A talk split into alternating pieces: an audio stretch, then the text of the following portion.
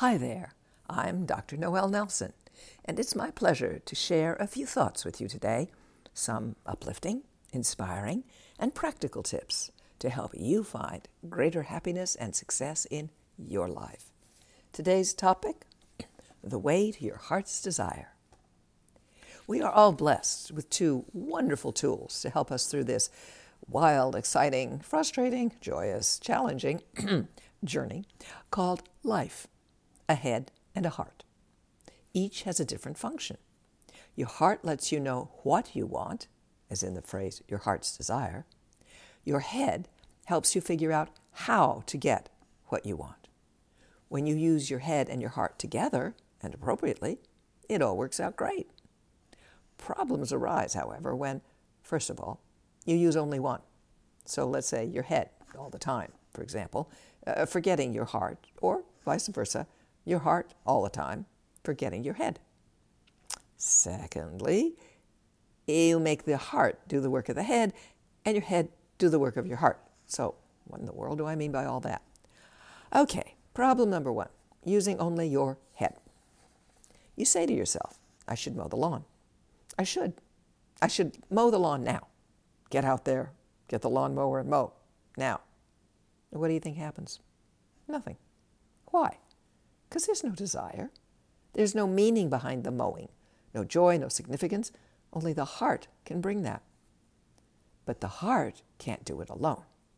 Use only your heart, and here's what happens. You say to yourself, Oh, I want a beautiful lawn. I really do. Gosh, I could just see it a gorgeous green lawn. And again, nothing happens. If you have only desire, and do not use your head to tell you how to get your desire, you end up feeling helpless and hopeless, longing for something you will never have. But you put the two together, and presto, you have magic. I want a beautiful lawn, so I'll start by mowing. Okay, all right, mowing lawns may not be a big deal, but think what happens when we take the same process and apply it to love or work or finances. For example, I must work. I must. Why? Put like that, it's drudgery. You need the other, the heart half. I want to feel productive and contribute to society, to my family. Therefore, I will work at something that allows me to do that. The heart's, I want to be rich. I do. I really, really do. Is only a lifelong moan unless you hook it up with, I want to be rich. Okay, so what are the steps I can take to getting there? Next, problem number two, which is letting your heart do the work of your head or your head take over the work of your heart. Don't let your heart dictate the way to do things or your head tell you what you want. Your heart, for example, says, I hate to date. Your head says, you have to, or you'll never get a relationship. This is totally mixed up. Dating is a strategy. Your heart was never meant to design strategy. Meanwhile, your head is trying to tell you what you want.